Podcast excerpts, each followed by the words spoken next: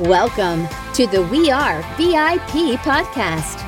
Each week, your host, Casey Hasten, Director of Recruiting at VIP, will bring you valuable insights from thought leaders, introduce you to incredible companies, and bring you tips for landing your dream job from our team of executive recruiters at VIP.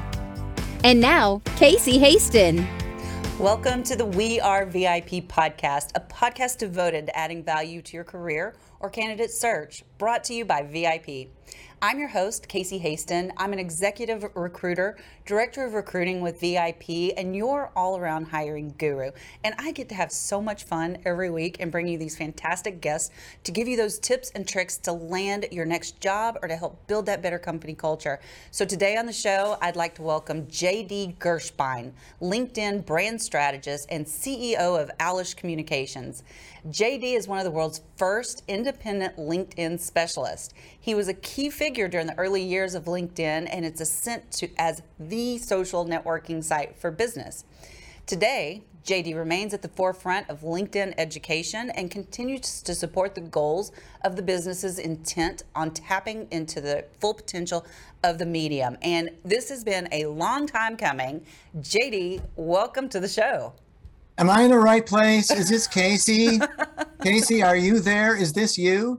It is. I know it's kind of strange to see me with like hair and makeup and all that because normally you see me at the end of a long day. So. well, thank you for having me. Uh, I guess that's uh, that's podcast guest protocol. The "Thank you for having me" statement has has made its appearance. So now we can get down to business and have some fun chatting. I, and we are going to have a blast. I just, you know, you're sense of humor and character has just always just enthralled me. But before we get started, I like yes. to start the podcast with letting our audience know how we got connected because I believe networking, even more than LinkedIn, is the best way to find your job. So, how did we get connected? Well, we are a result of the pandemic uh, as so many connections have been made uh, since March of 2020 to where we here tape today here uh, on the 18th of August 2021. Uh, we're 17 months into this thing, and you and I met early into it at another networking organization, a virtual meetup mm-hmm. Uh, with a mutual colleague, and um, I guess the rest, as they say, is history. We became BFFs. Uh, we, we, did the one-on-one Zoom, and we've always kind of been orbiting around each other. I think, and I think that's the value of of networking in, in a virtual world is you start to see people often uh, at these regular meetups. You can gain a sense of familiarity with them. And before you know it, you're talking about guesting on each other's podcasts, uh, joint ventures, collaboration, all that great communal type conversation. Well, and I just want to point out real quick because you know Frank Agan gets a lot of love on this podcast from guests. He does, yeah, because it's like all connections lead back to Frank, right? well, we'll add to that love. Yeah, but I think it's so interesting that out of the networking hub, which is the virtual group that was born out of the pandemic by Frank Agan. Um, you know, some really good business connections have come through that. Like, uh, you have a new podcast, right? I do. I met the co-host of my podcast, uh, Sia Yasatornrat, at the event as well. So Sia and I, who's a, a Dallas native, uh, a, a, neighbor of yours, uh, a country woman of yours, uh, she and I host a podcast called Two Deer in the Headlights. And I'm also getting ready to release a second podcast. So uh, to your point, Casey, uh, these virtual networking communities are a wellspring uh, of possibility and potential when you're proactive and you follow through with them. That is amazing. And you know, it's so interesting because, yes, C is in my backyard. Now, where are you located again? I'm in the great city of Chicago, Illinois. That's actually I... a suburb thereof. And, and so interesting, had it not been for the virtual meetup, you and I may never have met. How could this have ever happened? That would have been a tragedy. And, the other piece, uh, to add to that would be that we're all global entities now. It doesn't mm-hmm. matter where you work because you can find strategic partners and alliances everywhere, and the business comes to you from all points of the globe. And I think that's the beauty. If you're in a service area, as I am, uh, as long as you know the time zones, you can pretty much do business with anybody. Yeah, I have problems with time zones. I'm just going to go ahead and fess up. but you know, funny, and I just want to say this one last thing before we dig into the meat of the podcast, because I think, again, it's just neat. So, Sia, and I'm not going to, you did a great job pronouncing her last name, by the way. Um, I'm not going to try. But Sia, yes, she lives right down the road from me, right? Mm-hmm. Do you know how I met her? I will after you tell me. James Van Pruin from the Networking okay. Hub introduced me sure. to my very own neighbor who lives in Florida. Wow. James lives in Florida. Sia lives here, and he connected us. Isn't that crazy? That's how it works. Yeah, it's beautiful. So, we're here today. We're going to talk about LinkedIn. That is your expertise. It has been from day one. Um, mm-hmm. So, I know a lot of our candidates that we have, you know, they have a LinkedIn profile, but they don't really optimize it. So, what power does LinkedIn have today, and why should business professionals focus so much on their profiles? Let's go back to that one word, optimize, because mm. that's kind of a term that gets thrown out there a lot. What does it truly mean? Well, you optimize anything to make something better or as good as it possibly could be. So, on the one hand, we're talking about making the profile as best as it can be, to make it readable, to make it interesting, to make it uh, aligned with some kind of end game, whether it's to land new business or to land a new or a better job.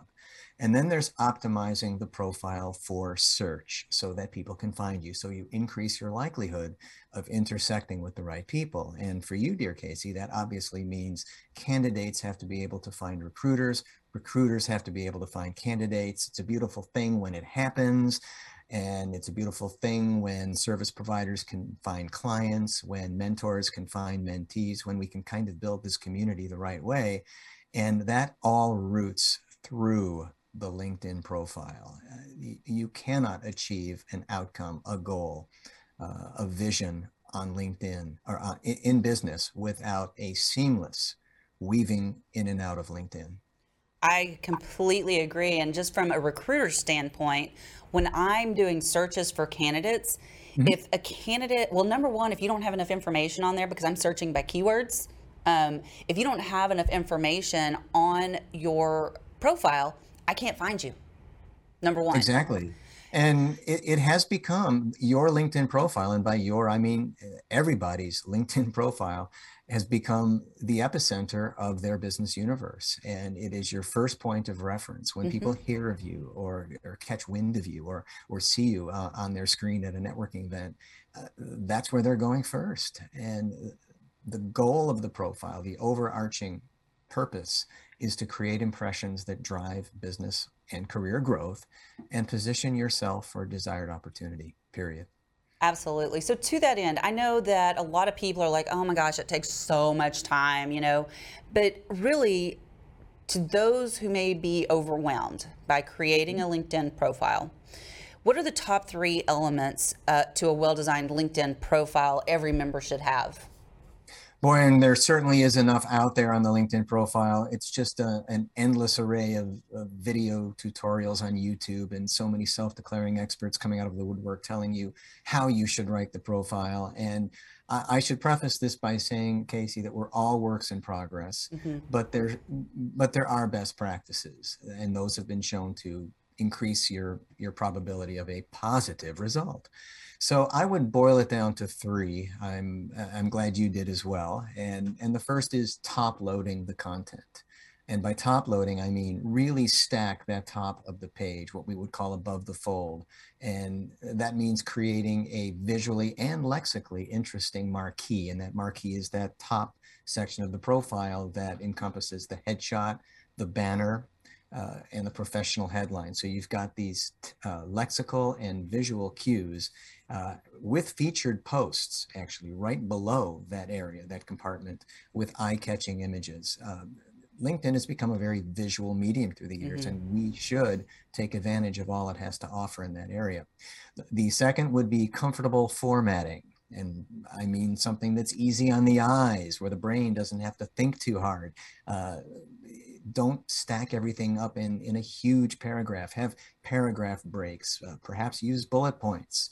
Uh, I'm not a big fan of the emojis that people are using. I think it's it serves as a detriment. It's a little hokey in my opinion. Um, and capitalization, use capital letters to emphasize a point. LinkedIn doesn't give us much uh, opportunity to take um, uh, to take advantage of, of fonts or bolds or italicized words. We have only caps at our disposal. And the third, I would say, is consistency of narrative. So as we're writing this content, uh, there's two schools of thought how we should present ourselves. Should we do it out of the first person, the I, me, my, or the third person, using third person pronouns? Um, that's another conversation. But if you're going to do first person, stick with first person. If you're going to do third, stick with third. So there's this kind of uniformity throughout the profile. And those three top loading the content, make it visually enticing and interesting uh, in your use of language, comfortable formatting, make it easy on the brain and the eyes, and then this consistency of narrative where uh, people understand and and the verbiage flows.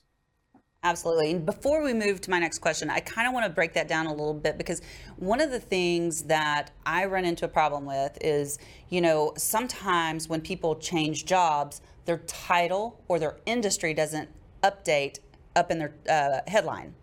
So I can't remember if that's something you have to do manually or if that's something that automatically updates from your last. I don't think it automatically updates, but I would really encourage people to make sure that that information is correct at the top. Absolutely, and and interesting, and spot on. Uh, that is a razor sharp branding statement. Mm-hmm. Uh, that professional headline, which is a huge piece of my own uh, workshop and, and training and development. It, it's kind of like your your calling card at this point. Mm-hmm. If people are going to read anything, they're going to look at the professional headline and what have you got there for them. Exactly. And I think that's so important. And another thing that I would caution people on as you're adding stuff to below the fold, you know, like your mm-hmm. job timeline, make sure that if you're actively applying to jobs, that your resume and your LinkedIn match. Couldn't have said it better myself. so let's talk about the top part. What did you call that again? Well, I call that the marquee. The marquee. It, it's okay. the topmost section of the profile that that is designed to make an impact upon uh, downloading. Okay, so I'm curious. I've got a really curious question for you. So let's talk All about right. the photo for a second. Okay. Sure. So, what do you think? Number one makes a strong profile photo. You know, so much has been written about the pro, the profile photo, which we'll refer to as the headshot, and I, I firmly believe it is the gateway to your personal brand. And for folks in business, it's a piece that should remain consistent and follow us all across the internet. It, if it's on our website, if it's on our social, all the rest of our social media platforms, that photo is your statement. It's your identity. It's your marker. And on LinkedIn, it will either set you up for quality engagement or prove to be a stumbling block, uh, preventing others from engaging with you. And unfortunately, we're a, a species, we're quite superficial uh, mm-hmm. as a species, and we place a lot of emphasis on how people look. And you've heard the term best foot forward, so this would be your best virtual foot forward. And obviously, it should be professional. Uh, photographers have really upped their game in the last several years. The optics have been better than they ever have been. And photographers now are in the personal brand conversation. They are brand strategists as well. They want to capture the essence of their subject as just as much as you, the subject, want to look as good as you possibly can. So when you've got that good chemistry and dynamic between you and the photographer, you produce a warm, welcoming, professional expression, which I think is ideal for LinkedIn. Well, and I love that you said that because I'm going to tell you a little secret about recruiters. Mm-hmm. Okay. This is what everybody needs to know number one, yes, definitely invest in that professional headshot. I actually know of several places around Dallas where I'm at, and I'm sure they're in other cities as well, where these um, career transition or even career development workshops will offer free headshots. So mm-hmm. keep an eye out for that if for some reason you can't afford to go get one right now. But if you can, that is the first and best investment that you can make in yourself is to get that professional headshot. Second, I'll, add to that, Casey. Yeah. Uh, for for gals out there, and I've spoken at numerous women's leadership conferences. And when I get to this topic, and I always hear a, a few chuckles start to build in the audience. Um, you don't want to attract unnecessary attention to yourself, so I would advise to uh, lay off the glam shots and keep it very professional. Yes. I, we've seen a proliferation of some very provocative, overtly sexual shots on LinkedIn. And I know for a fact that uh, it drew the ire of many users. It, it, it's just not professional. And if you're applying for a job, especially a senior executive role, a leadership role, uh, it behooves you to to look professional, warm, welcoming, um, energized, smiling. Smiling. Smiling's important. Smiling in the right way, of course. Yes, exactly. And I'm so glad you said that because that's the secret I was going to tell you. When mm-hmm. I am going through profiles on LinkedIn, and I'm going to give you an example of the worst one I ever saw first a candidate had posted, or a person, sorry, had posted a profile pic in a bathing suit. How about that? I'm not calling that person. You know, so I was just like, okay. And selfies, no, sir, no, ma'am, no selfies. Would you agree? Agreed. Agreed. Uh, it, it, it may be a quick fix or a placeholder, but again, the time is right to invest in professional photography and portraiture. Uh, it's it, it's only going to help you. Absolutely. It's almost just like even hiring a professional resume writer. It's only going to help you, right? Or a, or a LinkedIn profile writer case. There you go. Okay. So we talked about the headshot, but there's mm-hmm. also the banner. Mm-hmm. So, what are some of the um, best practices when choosing a banner? Great question. And you know, the banner image has really come on as a key visual element of the profile. And when thoughtfully planned, it can really drive the branding. Um, the best practice here is to make sure the image fits nicely into that tight rectangular compartment because it's going to compete with the headshot if it doesn't. So you want the, the banner image to be a nice continuation, a flow left to right out of the circular headshot and into this rectangular area. LinkedIn does give you the ability to position uh, the banner vertically. You can't do it horizontally. So you have to move the, the image to where it captures the best interest, kind of keep it there. And what should it be? What should the subject matter be? Well, anything that makes an impact relative to the business or career goal, uh, or as I've been seeing a lot more of, something that is of personal importance to people. It mm. need not have a business connotation. It could be a, a sunset, a landscape, uh, a, a, picture of an ocean. I, I mean, it could be any number of things that are of importance to you the role and the goal of the banner or the cover photo is to get you remembered so that mm-hmm. people know they were on your profile. Example, my company is named Owlish Communications. I don't favor text in that area. I favor image. So I don't use my company logo. That would be redundant, I believe. I want to call attention to my, my brand in other ways. So I just put the face of an owl in that rectangular field so that when it comes up on the desktop, on the laptop, or on mobile, it's the same image. It's It fits nicely into that rectangular area. The area of interest is very high in the left to left center of the banner, and it makes for a nice statement. I love it. One of the um, things that our company does to kind of standardize it because we are so visible on LinkedIn as recruiters is mm-hmm. we have a standard banner that we can opt to use if we want to. Mm-hmm. That's you know got our company. It doesn't have really the company logo, but it's got VIP and then it's got our background that we use. You know, very theme, theme wise throughout everything that we do on our website and everything else. And I remember the question I wanted to ask you about the profile picture. All right. So now, if you're using the app, you have the option to add video to your headshot.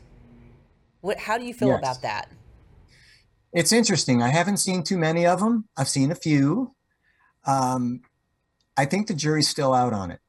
Um, only because what I've seen, it's very brief. It draws attention right to that headshot, but my eye is naturally drawn to the headshot. Mm-hmm. And when you look at the way that humans process information on an internet page, when that page downloads, where are we going first? You can even see it in your mind. We are habitually drawn to that left, that upper left quadrant. So I'm looking at the headshot, and then when the video launches, it's it's a little jolting, to be honest. And then I have to wait for the few seconds to be up where I can go back and just look at the headshot. Uh, I think it's interesting. Um, I haven't seen anybody uh, botch it. I, I, think the ones I have seen have been relatively good. So I'll say that as more and more people do it, if it becomes more commonplace uh, and expected on LinkedIn profile views, then maybe I'll add one myself. But right now, you just get my photo, a still. It says nothing. It says it says everything. It's, I didn't animate it. Your personality just goes boom when you see your photo. no, stop yourself. I think I'm gonna. I think I'm gonna do it. I think I'm gonna be an early adopter. Okay. So we'll see. I'll let you know how it goes and if I get more clicks and more okay. more attention. So okay, so let's talk about the about section because you know again we're above the fold. This is where it's really important. What do we need sure. to tell people in that about section? You know, as someone who's been around the recruiting space, I'm sorry, talent acquisition space. I know you know a little something about reviewing profiles. And for so many years, up until I would say, I want to say spring of 2020, right? Or maybe a little earlier, maybe um, late 2019, LinkedIn changed that uh, section title from summary to about. And there are a couple of reasons why they did it. So a lot of folks, as you well know, Casey, they just transplant the executive summary from their resume into the summary section of the LinkedIn profile. Not because they, they didn't have anything to say about themselves, that's what they thought it was. They thought LinkedIn is the online resume, which by the way, it really isn't. So they would take verbatim that text from the summary section and put it right into that summary of the profile, thinking that they had achieved the goal for that section. So when LinkedIn changed it to about, it kind of merges and blends with this movement towards storytelling. So now we're not just business people, we're not just marketers or sellers, we are storytellers. We are stewards of our own story, hence, we have to find our narrative. So that about section really does kind of hone in on who we are as human beings. It it forces us to tell others about ourselves. So the role, as your question leads me to state, is that it is the make or break section of the profile. That's where we convey our professional value and extol the benefits of doing business with or hiring us. And it's where your story is concentrated. It's the point at which the visitor's eye and attention is drawn to after the information uptake at the top of the page. So that's what makes it so key, Casey, is that it's literally the first piece of information that people are really going to find out about the subject of the profile after they get past the topmost. You know, and here's something that I'm guilty of. And I and I realized this the other day because I don't go to my own profile very often, right? Because when I change jobs, I'll go, you know, but I don't do okay. that very often. But I was a guest on a podcast the other day and they pulled my about section off LinkedIn and read it and it was wrong. It was so wrong for what I'm doing today. And I was like, I've got to go fix that. So yep. um, th- maybe a good tip would be like, you know, every so often, go read your about me statement and make sure nothing's changed. It's same as like when you're updating your titles and your headline. The call is for continuous updating and upgrading of the profile. Think of your LinkedIn profile as the exhibit you are curating about yourself. If there are things about your professional life that are obsolete or services you're no longer providing or skill sets that you feel you've kind of graduated from and you're into new areas uh, in your career development, this should be brought into the profile. This is where we curate the exhibit on ourselves, what we show people, what we telegraph to the outside world. This is where the the core of learning on us is in that about section. And if you've moved past something, if you're no longer that person, we must be reinventing, we must be reevaluating, reassessing, and most importantly, reconfiguring that profile. Okay, I will go do that this weekend. because I still haven't done it, even though that that happened. Um, so, right. note to myself: this has been good. Um, so, what process did you go through to write your about section?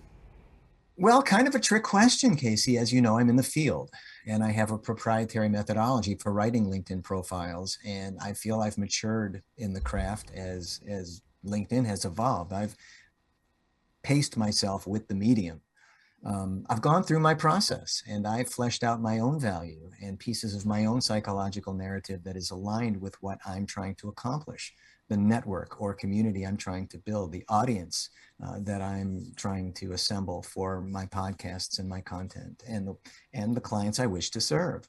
So the current iteration of my profile is really a representative of my style. I I went through the, again the the same work, the the same assessment that I put my clients through, and and I ain't easy. I ain't for the faint of heart because I really I really plumb the depths of my psyche to get what you see out on that page. Uh, both for myself and my clients. So what you see there is a nice marriage between my past accomplishments, my present value, and my future vision. And the most important, the most overriding piece on, on the about section is to be in touch with your client pain, not to be an overt sales pitch, but to have your content really say something to what you feel your ideal clients go through. Because by now we should know as business people why our clients hire us and why it, why candidates are looking to you to help them in their job search. And to do that, you have to understand their struggles and understand their goals and aspirations. And I love what you said earlier when you were talking about the top three things, and we kind of unpacked that. But you kind of almost addressed whether it should be in first person or third person. Do you have a preference there? Because I feel like I do. I do. I'm I'm a third person guy all the way. Really? Really fascinating what you find no, out about people who guest on the podcast. I, I really thought you would be a first person guy. I'm a third person guy, and I'll tell you why. I've I worked on a lot of profiles of some very decorated executives and some senior business people and some high achievers in their field. And when they write about themselves in first person, I gotta tell you, it sounds arrogant and hmm. they come off as very pompous and eh, very full of themselves. And when you neutralize it out of the third person, it disarms the reader, the, the visitor to your page. And you tend to think that you're a little bit more on level ground. There's an art to writing about yourself in first person. Um, it, but there's a real challenge in writing about yourself in third person. But third person is going to be much better salesmanship because you can now take that step away from yourself and and transmit your your value in a way that okay it's not coming right from the source if i were to say to you casey i am a thought leader in personal branding you would think well jd we have a very inflated notion of ourselves don't we but if i were to say to you i am considered in many circles as a thought leader in personal branding you see what i've done there mm-hmm. i've kind mm-hmm. of just kind of taken it down yeah. Or if I would have said something like JD is considered a thought leader in the area of personal branding. If you were reading that about me. Now, granted, many people can't, don't, or won't write about themselves in the third person. It's a huge piece of my workshop. And once people do make that separation, if they can, they kind of see themselves as their clients or employers would see them, it makes it a little easier. I favor the third person. I am so glad I asked that question because I had not really. I, I used to favor the first person. well, it's a great debate on LinkedIn, and there are plenty of listeners, I'm sure, who are listening and going, "JD, for real? You you're a third person guy?" But it makes a lot of sense. I mean, you defended the position very well, so um, so I. I'm going to think about that really. I may go back and redo mine, maybe. Out of all the clients I've ever written LinkedIn profiles for, I did have one person. This was years ago. And he questioned it. In fact, I now have it on my service agreements where people have to understand the creative aspect of what I do and understand that I do write in the third person because I feel that brings out the stylistic elements and the storytelling much better. So it came back to him. He got his draft. He looked at me. He, we got on, on the phone. He said, JD, I, I, I mean, it's great, but I just need it in first person. I, I really am kind of uncomfortable with this in the third person. And I said, okay. So what I did was I changed all of the third person pronouns to first person. So I put in an I, I put in his me, I put in his my, and he got it back and he said, boy, you're right. I'm, I'm a real tool in this thing. I'm, I'm arrogant. I, I, I sound like I can part the Red Sea here. I, you're right. I sound like a like a bloviating overachiever here. So we put it back to third person, and he's been uh, completely comfortable with it ever since. I love it. I love it. So, a little off topic, um, let's talk about hashtags for a second. I like to hashtag everything, mm-hmm. but is there really value there? And is there like a set amount where it's too much or not enough? I believe so. I hashtags are a borrow from the Twitter world, as we know. Um, there are many people who are very averse to hashtags. They don't just they don't like the symbol. It creates a dissonant effect in their brains, or they they think it's too closely associated with Twitter or the Instagram world. Uh, but on LinkedIn, they're like little internal search engines, and it gives us a little ability to control our content. And ideally, uh, we can organize content um, on, on LinkedIn or any other social media platform. If you're developing thought leadership and you want to be present in certain areas where you know people are getting their content, hashtag content carries with it the potential for greater exposure and an increased likelihood of intersecting with the people who want that content. So I hashtag, um, believe the best practice has fallen into the three hashtags are enough type of philosophy. Uh, there are people who hashtag the heck out of their posts. I mean, 15, 20. It's like all blue. hashtags. It's like, and, and LinkedIn recognizes that as kind of gaming the system. So they will basically kill you in their algorithm. So mm. I have heard, um, and from, from these folks, I take it as gospel three hashtags is plenty. And I also recently heard, and by recent I mean within the past, say, month of our taping, that hashtags are best serving the post when they're at the end of the post, grouped together as opposed to using hashtags uh, as a word in your post, in your text of your post. Now, I can't corroborate that or verify it, but uh, I'm a three hashtag guy. For a while, I was going five or six, and and realized that okay, I'll listen to the uh, the people who uh, understand coding and technology better than I do, and went down to three. So I I do three hashtags per post. That's that's really good to know. And by accident, I've already been doing that. I, I don't ever include hashtags in the middle of my post just because I think it's mm-hmm. distracting. But I always put them down at the bottom, separated from the paragraph, you know, mm-hmm. all together. So as we should. That was an accident, but that's what I do. Hashtaggery at its finest. okay, so I noticed that you have like hundreds of endorsements on LinkedIn for everything from let's see what did I have social media marketing, blogging, business development. How can endorsements help to optimize a candidate's LinkedIn and how do you ask for them? Well, to go there, we have to go where we've been, and that is a little concise history of the LinkedIn endorsement. And for our discussion, I, I will lead into another area of testimonial, the LinkedIn written recommendation, because the, the, the two phases are related. When LinkedIn introduced endorsements back on September 24th, 2012, and I'm not reading that. You're, I'm sure you're very impressed with the fact that I've been, been able to recall that date but I can't think of any other piece of LinkedIn that was met with more consternation and confusion than when the company introduced endorsements to its platform. Because at the time, people thought this was a superficial or artificial valuation of themselves. And the way that LinkedIn was prompting you to endorse your connections was a little something out of the ordinary. Never been seen before on LinkedIn, where they were asking you beckoning you, imploring you to endorse your colleagues, clients, or fellow workers. And it was met with a lot of confusion and ambiguity. And I, my inbox blew up, Casey. I was fielding questions left and right. What are endorsements? Should I be doing them? Uh, what's their importance? Is there any value to them? And what we've learned uh, nine years later is that they do have implications in search. Everything that LinkedIn does, for the most part, is set up to help recruiters find talent. Mm-hmm. You can hopefully attest to that.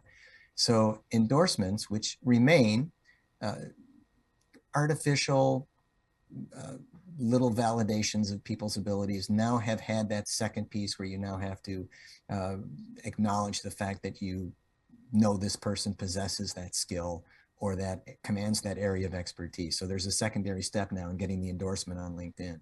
But there was a while there where we were just accruing these ad nauseum, and it became a bit of a popularity contest where people would just solicit endorsements uh, in return for endorsements. I mean, come on, it's just a tally, folks. I mean, but they do have implications in search, and they will optimize uh, on the search engines internally on LinkedIn.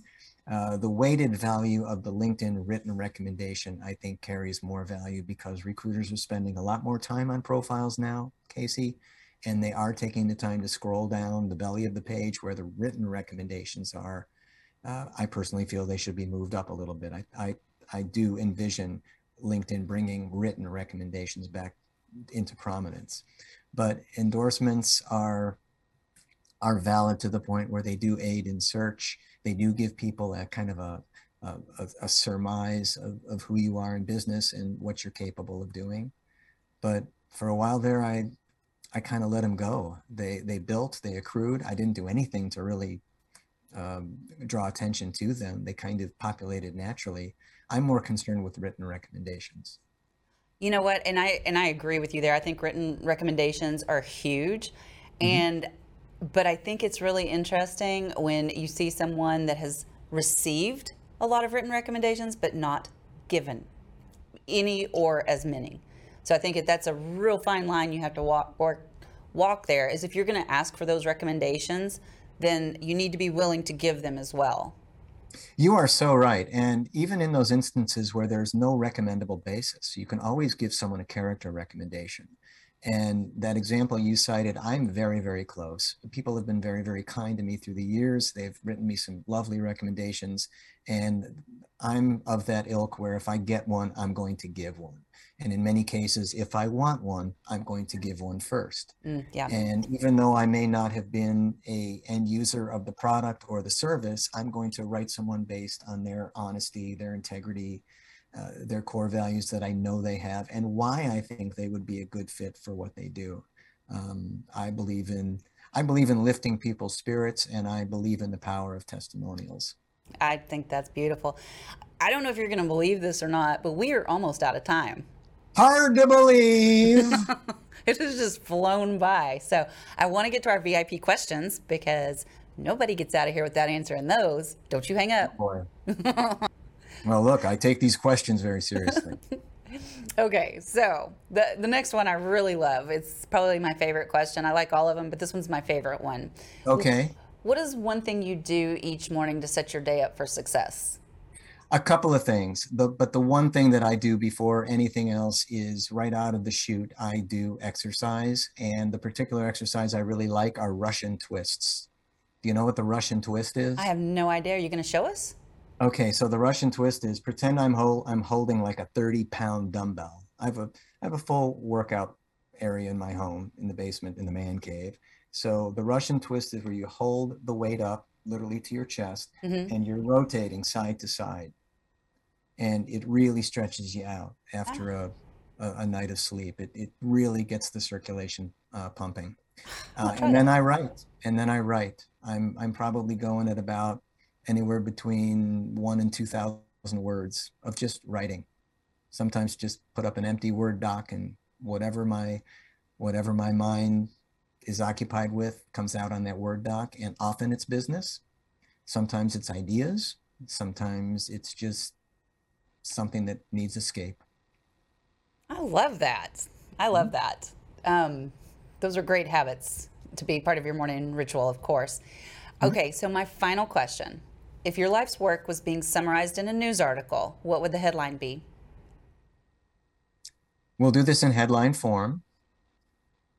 Lifelong learner transforms himself and others through LinkedIn. Dun dun dun. I love it. How do people find you? What if I mean I know there's going to be some people that are going to want to learn more about this course that you have. Well, I, am going to be doing all sorts of things uh, coming up as we move back into the virtual world come fall, winter 2021. As we're taping this, uh, boy, I'll tell you what, what a disappointing turn of events regarding the pandemic, huh? Just when we thought there was light at the end of the tunnel. I know. And now it's going to be back into virtual learning. Um, but I'm I'm always available, not just uh, as, an educator and service provider, but just as a conversationalist. Um, I'm reachable on LinkedIn. You can find me under JD, no periods, and of course my last name is in there too. I think LinkedIn requires the last name be in the last name field. And you can find me there, LinkedIn. You can connect with me on all social media platforms, and you can visit me at jdgershbein.com. Awesome. Awesome. This has been an absolute blast. I know our fellow hubsters are going to be so jealous that we got to spend this time together. So Are you saying that because I'm here, Casey, or did you really have fun with me? Today? I really had fun with you today. All right. Don't sugarcoat anything. I'll, I'll, I'll tell Sia all about it when we go have lunch next week. So, there you go.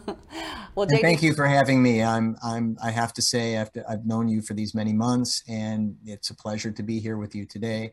Uh, and I got to believe we created some value because I know your commitment to what you do. I know you are a passionate talent acquisition specialist and derive a great deal of satisfaction uh, from working with your clients and placing them in positions they love. So hopefully your clients got a lot of value out of today's talk. I, I know they did. I felt very certain. So, JD, I just have one more thing to say to you. Okay. You are a VIP. Thank you. And that's a wrap for today.